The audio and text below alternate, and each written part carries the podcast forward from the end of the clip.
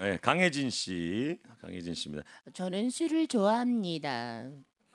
어, 술 좋아하시는 분들 꽤 있죠. 어, 하지만은 저희 아빠는 제가 술을 마시는 걸 엄청 싫어하죠. 그래서 생각해낸 방법이 낮술이었어요. 와! 대학생 때 겨울이었어요. 그날도 소주에 어묵탕이 먹고 싶어서 친구들이랑 수업 끝나자마자 허겁지겁 술을 먹기 시작했죠. 아빠가 퇴근하고 집에 오시는 시간은 대략 7시 반. 지금은 5시. 서둘러야 돼.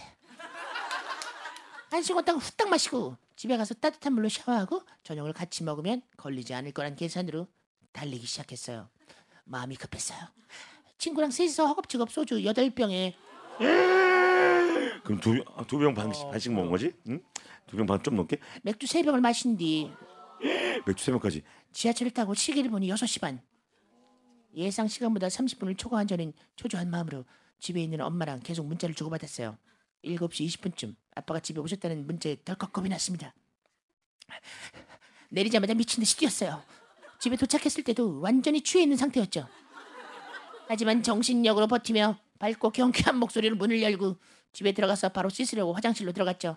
거실에 앉아 계시던 아빠는 저에게 무슨 말을 하려고 하셨지만 저는 모르는 척 화장실로 얼른 들어갔죠. 샤워하고 나가면 내가 술 먹은 걸 아빠는 모르겠지. 이렇게 완전 범죄가 이루어지는 건가? 하지만 하지만 샤워하고 나가자마자 술 먹은 걸 들켜버렸어요. 이런 정신 나간 기집애가 신발도 안 벗고 코트를 입고 그대로 샤워를 하고 나왔네. 어? 이런 정신 나간 기집애가 코트를 입고 샤워를 해. 어?